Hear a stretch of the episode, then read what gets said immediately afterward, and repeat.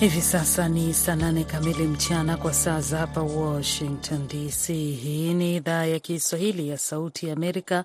Zifuatazo na habari za dunia zinasoma kwako nami Mkamiti Kibayasi. Wito wa viongozi wa mapinduzi nchini Niger wa kutaka kipindi cha mpito cha miaka mitatu hadi kurudi kwenye demokrasia haukubaliki, mwakilishi wa Jumuiya ya Afrika Magharibi ECOWAS ameeleza. Jenerali Abdurahmane Tiani ambaye alichukua madaraka baada ya maafisa wa jeshi kumwondoa madarakani rais aliyechaguliwa kidemokrasia Mohamed Bazoum hapo Julai 26 alisema mwishoni mwa wiki kwamba kipindi cha mpito cha madaraka hakitapita zaidi ya miaka mitatu.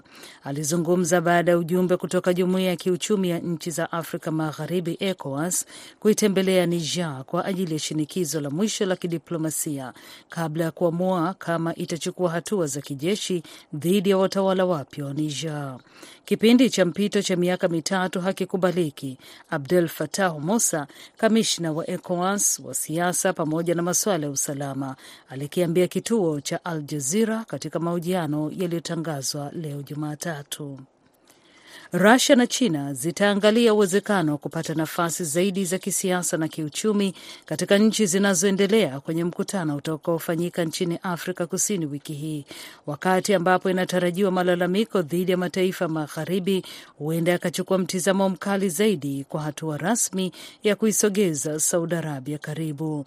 Viongozi kutoka jumuiya ya kiuchumi ya BRICS, yani Brazil, Rusia, India, China na Afrika Kusini watafanya mikutano siku tatu katika wilaya ya kifedha huko Sandton mjini Johannesburg, huku waziri mkuu wa China Xi Jinping akielezea mtaji wa kidiplomasia ambao nchi yake imewekeza katika umoja huo katika kipindi cha muongo mmoja uliopita na kama njia ya kufikia malengo yake.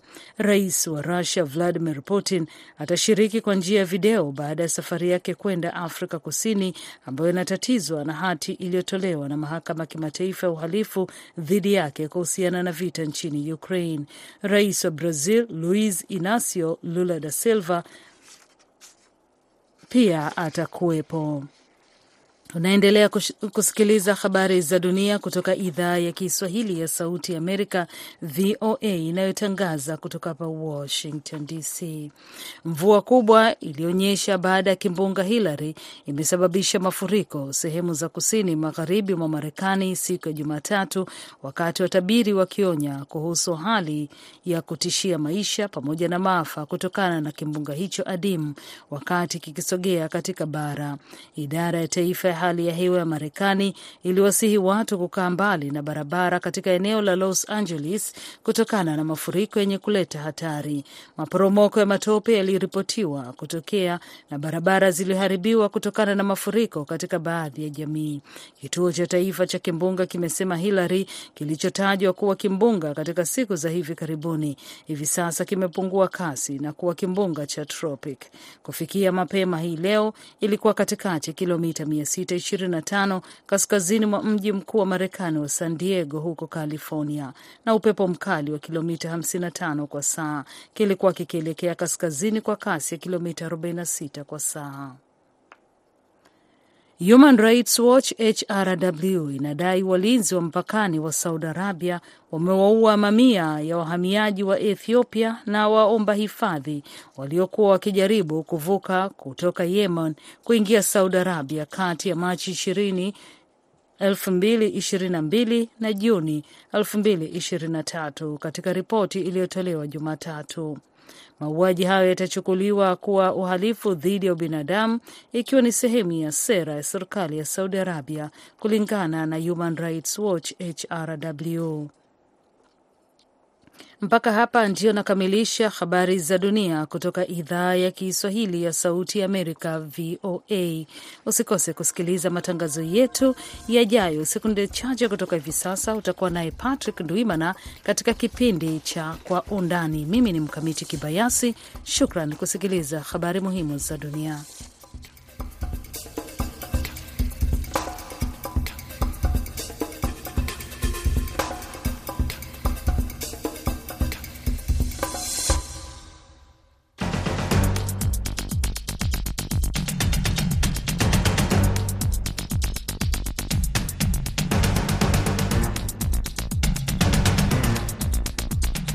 Karibu msikilizaji wetu popote unapotusikiliza hewani. Ni kipindi cha Kwa Undani. Katika sehemu ya kwanza ya Kwa Undani tunamulika mkutano wa muungano wa BRICS unaofanyika wiki hii mjini Johannesburg, Afrika Kusini, na katika sehemu ya pili tunaangazia changamoto wanazokutana nazo wahitimu wa kidato cha sita nchini Tanzania katika masomo ya vyuo vikuu. Studio uko nami Patrick Nduimana, ambatana nami hadi mwisho wa kipindi.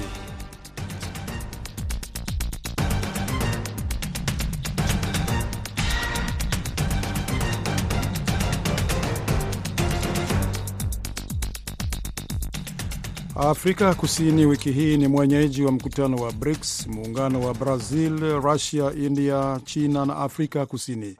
Mkutano rasmi unaanza siku ya Jumatano. Kuanzia kesho Jumanne kunafanyika mikutano ya pembeni, na siku ya Alhamisi ndipo litatolewa tangazo la pamoja kuhusu maadhimio ya kikao hicho. Katibu mkuu wa Umoja Mataifa Antonio Guterres na wakuu wa nchi na serikali 40 wanatarajiwa kuhudhuria mkutano huo, kulingana na maafisa wa Afrika Kusini. BRICS ilianzishwa na nchi nne zenye uchumi unaokuwa kwa kasi ambazo ni Brazil, Russia, India na China. Mkutano rasmi wa kwanza wa BRICS ulifanyika mwaka 2009 na kupelekea kuanzishwa kwa jukwaa la majadiliano ya mara kwa mara.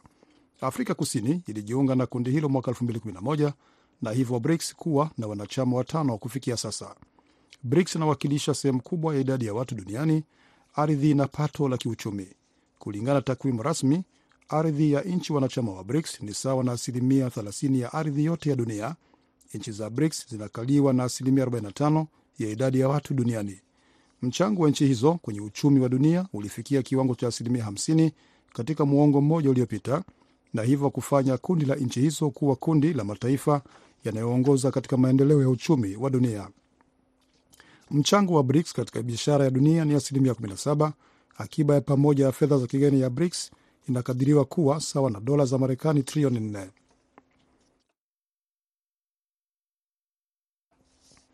Baadhi ya wachambuzi wanatabiri kuwa BRICS itakuwa kundi kubwa kama kundi la G7 linaloundwa na Marekani, Japan, Ujerumani, Ufaransa, Uingereza, Kanada na Itali ifikapo mwaka 2027. Malengo makuu ya BRICS ni ushirikiano, maendeleo na ushawishi katika masuala ya dunia. Nchi za BRICS zinaunga mkono mfumo wa utawala wa kimataifa ambao ni jumuishi zaidi na wenye usawa. Mwaka 2015 BRICS ilianzisha taasisi yake ya kifedha NDB au New Development Bank kama taasisi mbadala ambayo inaweza kushindana na Benki ya Dunia na shirika la kimataifa la fedha IMF.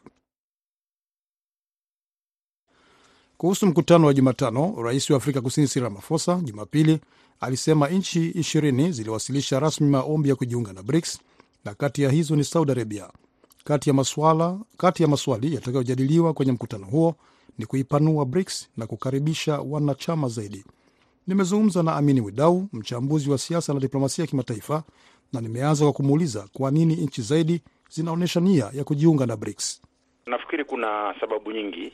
Aa, kuna sababu ya kwamba nyingi ya zile nchi ambazo zime zimeonyesha dalili ya kutaka kujiunga ni nchi ambazo zenye kuendelea, yani developing countries.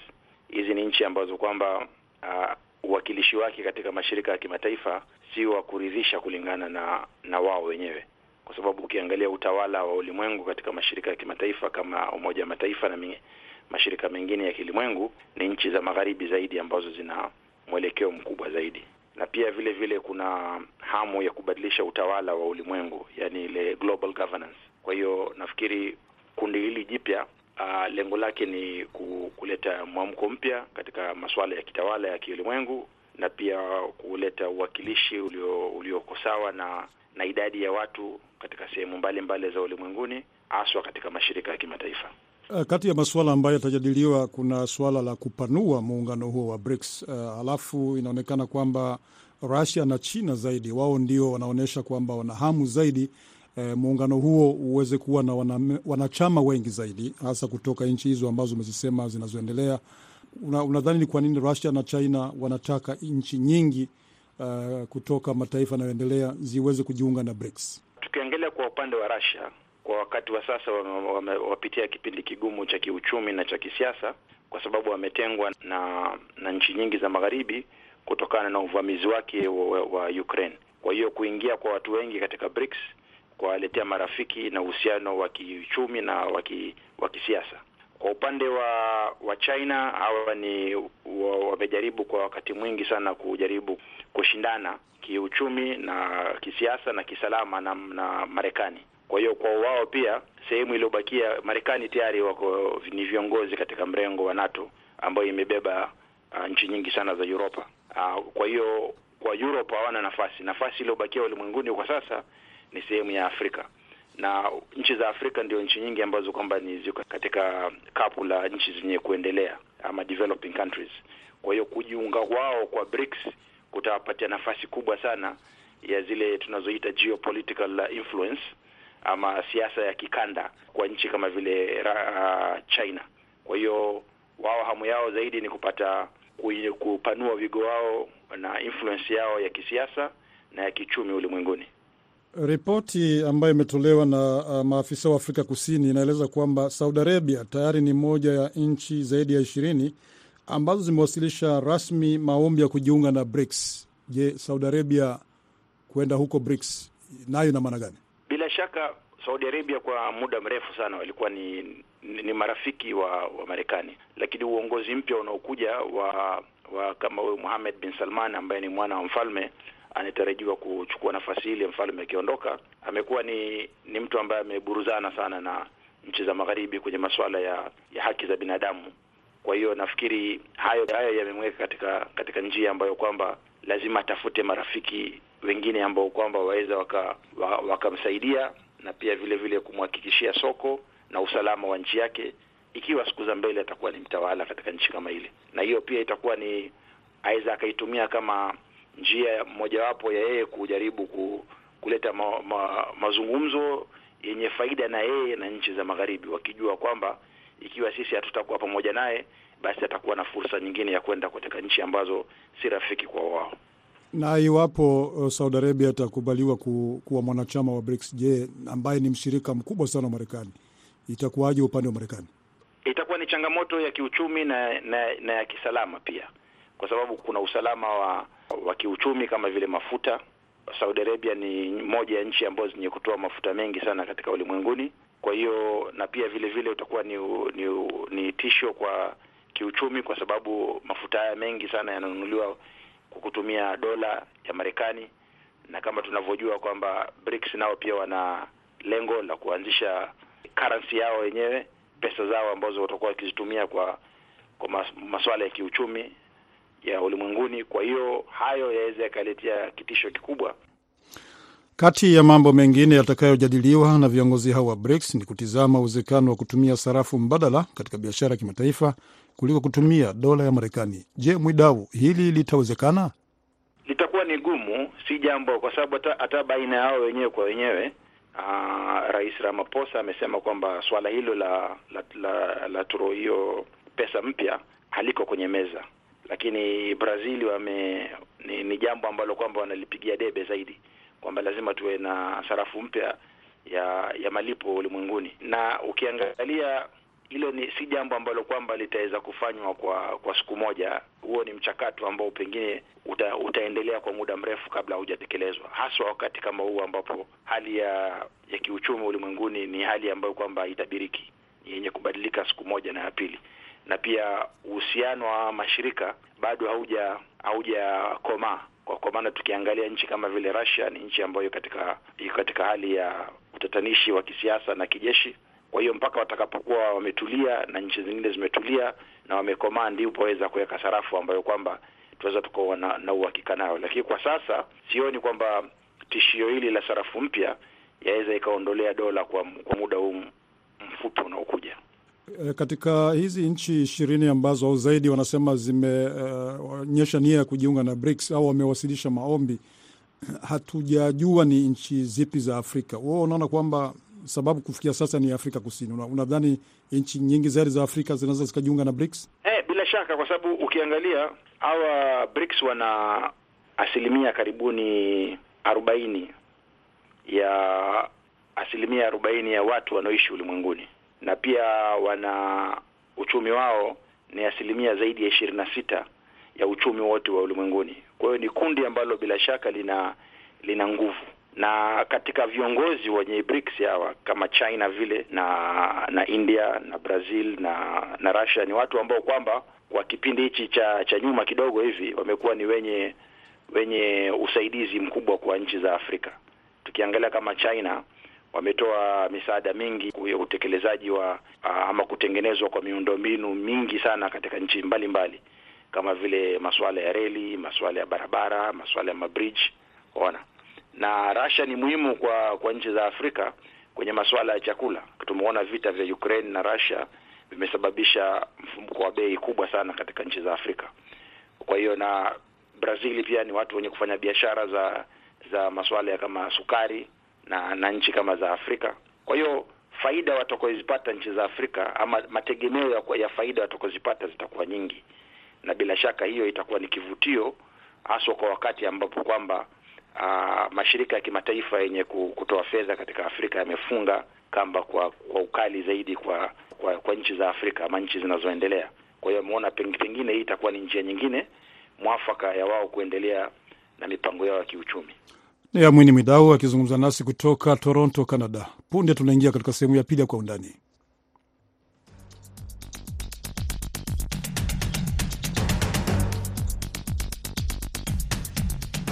Sehemu ya pili ya Kwa Undani tunaungana na mwenzetu John Jogopa kule Dar es Salaam, Tanzania, akituelezea changamoto wanazokutana nazo waliohitimu kidato cha sita katika masomo ya vyuo vikuu.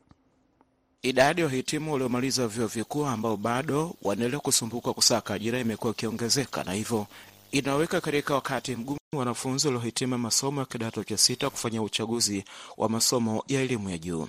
Kwa mwaka huu pekee vijana waliohitimu kidato cha sita walifikia laki moja na elfu sita mia nane themanini na tatu huku wasichana wakiwa ni 47340 wakati wavulana ni 59543. Hii inaashiria kwamba sehemu kubwa yao wako mbioni kusaka nafasi za kujiunga katika masomo ya elimu ya juu, ikiweka kando walioandikishwa kujiunga katika vyuo vya kati na elimu ya ufundi. Masomo ya biashara pamoja na yale ya sayansi ya jamii yaliyotizama na wengi kama ni eneo mojawapo linalohakikisha mhitimu kuwa katika nafasi nzuri ya kupata ajira, sasa yamegeuka kama uwanja unaozalisha ajira zisizotabirika, hivyo wazidishia ugumu wanafunzi wanaotaka kwenda kujiunga na elimu ya juu. Mwanafunzi huyo ni mmoja kati ya wale wanaopata wakati mgumu kuchagua masomo, akisema masomo ya biashara angalau kwake anaona yana unafuu ukilinganisha na yale masomo mengine kama michepuo ya sanaa na sayansi. Kwa majina anaitwa Jonathan Endulimo, ni mhitimu wa kidato cha sita katika shule itwayo Patrick Mission High School. Changamoto za kuchagua kozi kulingana na shida ya ajira katika nchi yetu. Changamoto tunazozikumba wakati wa kuchagua kozi kulingana na shida ya ajira, kwangu mimi ninavyoona, kama ni mtu umesoma katika ume, ume, ume, umesoma kozi za biashara kama kwa mfano HG, EGM, EKA hizi uh, kozi kwa ukiangalia mlolongo katika nchi na sekta za ajira, ajira zinapatikana. Kwa kuwa hata ukisomea kozi ya business, kwa mfano kama business na administration au labda BCom in accountancy au labda BCom in finance, unaweza ukaajiriwa kama accountant, ukaenda kabisa, umefanya mwaka wako wa kwanza, wa pili, wa tatu, ukapata CPA, ukamalizia, ukaenda kwenye masters, unachukuliwa vizuri tu. Kwa hiyo changamoto mi naona ni kwenye hizi kozi zingine sana sana, labda hizi za art na sayansi. Hata hivyo, kuna baadhi ya wafuatiliaji wa masuala ya elimu ya juu wanasema masomo kama usanifu wa majengo, uhandisi, ujuzi wa ngazi zote katika teknolojia ya kompyuta pamoja na udaktari, masomo hayo yanaendelea kuwa na uwanja mpana ambao mhitimu wake ananufaika kuweza kupata ajira. Hoja hiyo inachagizwa na mitizamo ya jamii kwamba wale wanaojitupa katika michepuo ya kisayansi wako katika nafasi nzuri ya kukwaa ajira pindi wanapohitimu masomo yao. Hivi karibuni serikali iliongeza msukumo kuhusu masomo ya sayansi, ikimwaga ufadhili mkubwa wa masomo kwa wale wanaofaulu masomo ya michepuo huo wa sayansi. Lakini hata hivyo, baadhi ya vijana hao wanasema suala la ajira katika michepuo ya masomo hayo ya sayansi bado ni changamoto kubwa, kwani wengi wao bado wanaendelea kusota mitaani baada ya kuhitimu masomo yao ya elimu ya juu. mimi ninaona kama kuna mtu yoyote amesomea business au sio lazima hata business wewe umesomea, hata kama ndio umechukua PCB umechukua CBG na unaona kabisa kwamba huku mbeleni utapata changamoto, kozi za business chuo hazina limitations ya umesoma wapi na wapi ili uingie. Hata kama ndio umesoma PCB unaweza ukaenda zako business na administration, BCom in finance, BCom in entrepreneurship vizuri tu, na ukaenda ukasomea ukaanza hata kujiajiri. Sio lazima uajiriwe, kumbukeni, unaweza pia ukajiajiri ukajiendeleza katika maisha yako kwa ile knowledge uliopata katika hizi kozi za biashara. Maana ndo Watanzania wengi tunapofeli hapo tu, tunaenda kusoma kuajiriwa, lakini sio kusoma kujiajiri. Ama mbali na hayo, wakati mwingine vijana hao wanashindwa kufanya uchaguo la moja kwa moja kuhusu yale wanayokusudia kusoma mbele ya safari kutokana na shinikizo kutoka kwa wazazi pamoja na walezi wanaoamini kwamba masomo ya mchepuo fulani yana nafasi kubwa ya kutoa ajira. Uzoefu kwa mujibu wa vijana wenyewe ni kwamba wazazi wamekuwa wakiweka shinikizo kubwa kwa vijana kuchagua kozi aina fulani bila kujua kwamba nyakati hizi mwelekeo wa soko la ajira umebadilika kutokana na mahitaji ya wakati. Kwa majina anaitwa David Raymond, ni mhitimu wa kidato cha sita. Kwenye uchaguzi wa kozi kwenye chuo na hata uchaguzi wa vyuo, wazazi wengine wanakuwa na tendensi ya kuweka pressure kwa watoto kwamba wachague kozi fulani chuo fulani, kwa sababu wao ni kwamba wanajua itampeleka wapi na itamfikisha wapi.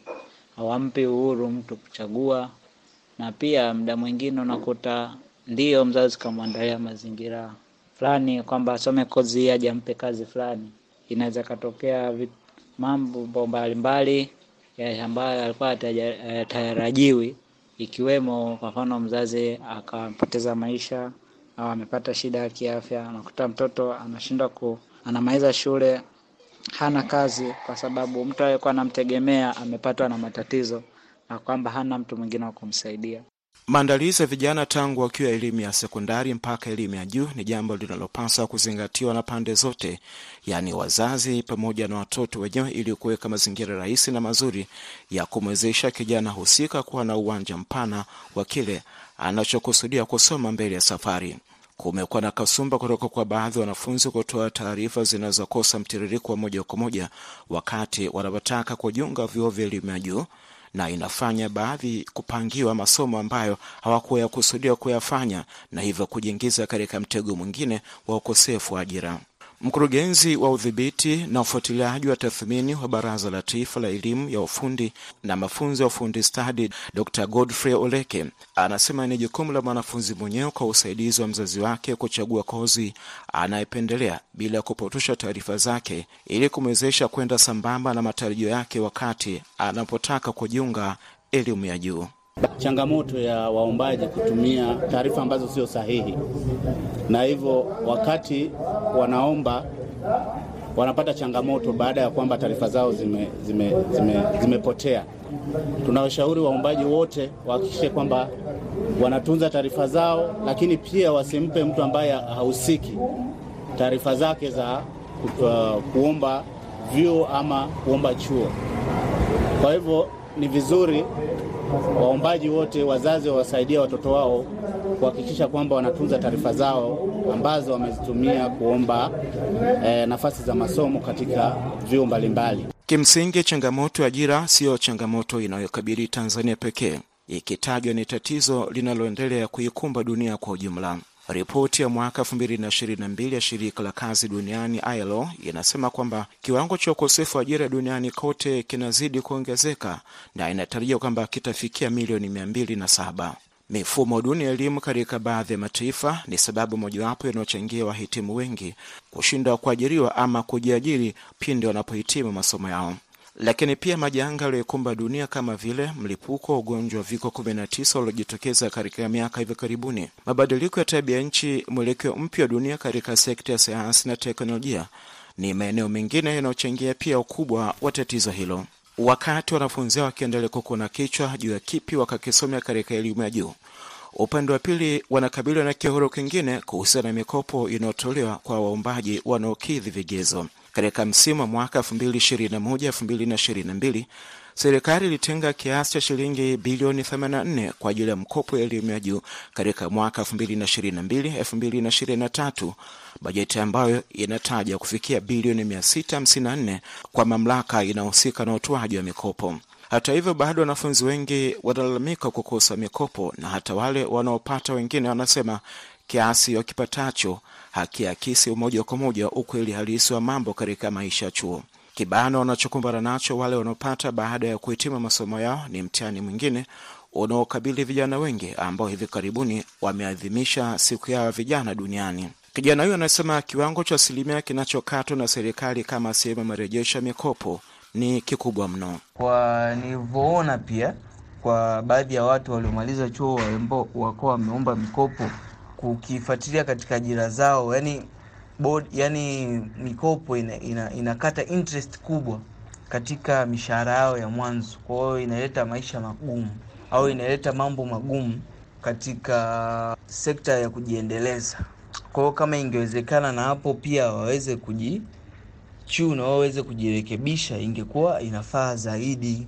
Licha bodi ya mikopo kujitokeza mara kwa mara hadharani kujaribu kutoa ufafanuzi wa baadhi ya masuala yanaonekana kuwa tete kwa waombaji wengi, lakini wanafunzi bado wanapaza sauti wakilaumu mfumo wa utoaji mikopo hiyo, ama kuwepo kwa urasimu wa ujazaji wa fomu kwa ajili ya kuhakikiwa na kisha kupewa mikopo ni eneo lingine ambalo linazidi kuwapa wakati mgumu vijana wengi wanaosema kwamba wanavunjika moyo kwa namna bodi ya mikopo ilivyoweka utitiri wa vipengele kuhusu kupata mikopo hiyo. Shida inayotukumba sisi vijana wakati wa kuomba mkopo sasa awamu hii mwaka elfu mbili ishirini na tatu sasa ni changamoto ya kwamba system ya bodi ya mkopo haijakaa vizuri. Ni kwamba hatuwezi sema kwamba ifanye kazi, kufanya kazi inafanya, sema unakuta inachukua muda mrefu na inakuwa ina process nyingi ambazo nyingine ukizijaribu kuzichunguza unaona sio za ulazima. Unakuta mtu, kwa mfano, mtu unakuta anaomba control number, ameomba leo, control number anapata kesho ukienda pale kwenye kuisearch au kwambia wana search control number kupa, na mtu mwingine anapoteza karibia siku nzima, na mwisho anakuta wengine wanaanza kukata tamaa, na wengine wanaona kama ni kama ni usumbufu, kwamba mtu unatumia unapoteza muda mwingi kufanya hiyo kazi, na mwisho washangaa upati kabisa, wanapata nusu. Serikali inasema imeendelea kuzingatia hoja zinazoibiliwa kuhusu mwenendo wa utoaji mikopo ya elimu ya juu kwa wanafunzi na inaendelea pia kuchakata mifumo yake ili kuondokana na vilio vya wanafunzi wengi. Baadhi ya ripoti zinasema kumekuwa na hali ya udanganyifu mkubwa katika upangaji wa madaraja ya utoaji mikopo, huku baadhi watoto wa vigogo wakionekana kunufaika zaidi, huku kaya nyingi za watu maskini zikiendelea kuburuta miguu kufikiwa na mikopo hiyo. Waziri wa elimu Profesa Adolf Mkenda anasema hakuna marefu yasiyokuwa na ncha, akimaanisha serikali kuandaa mwarobaini wa kutibu tatizo hilo. Tunavyozidi kuongeza mikopo kwa ajili ya wanafunzi wa elimu ya juu, ugawaji wa mikopo hiyo usitegemee unamjua nani. Ugawaji wa mkopo huo utegemee vigezo ambavyo tumeviweka hadharani, kila mtu ameviona, na tuache kusikia tena kama taarifa ya CAG kwamba wako watoto yatima waliofaulu vizuri wamekosa mkopo. Anayefanya kosa la kumnyima yatima fursa ya kusoma kwa sababu tu ya kujipendekeza kumpa mtoto wa fulani mkopo, huyo nadhani atalaaniwa vile vile, lakini sisi tutahakikisha hiyo fursa inaondoka. Mpaka hapo Kwa Undani haina la ziada kwa leo, mpaka wakati mwingine na mara nyingine. Mimi ni wako wa kawaida George Njogopa, kwa heri ya kuonana. Asante sana George Njogopa kwa ripoti hiyo ambayo imetukusanyia, na kufikia hapa tunakamilisha Kwa Undani. Uh, Patrick Nduimana pamoja na Saida Hamduni ambaye alikuwa upande mwingine, pamoja na msimamizi wa matangazo Mary Mgawe, kwa pamoja tuna wageni tukiwatakia usiku mwema.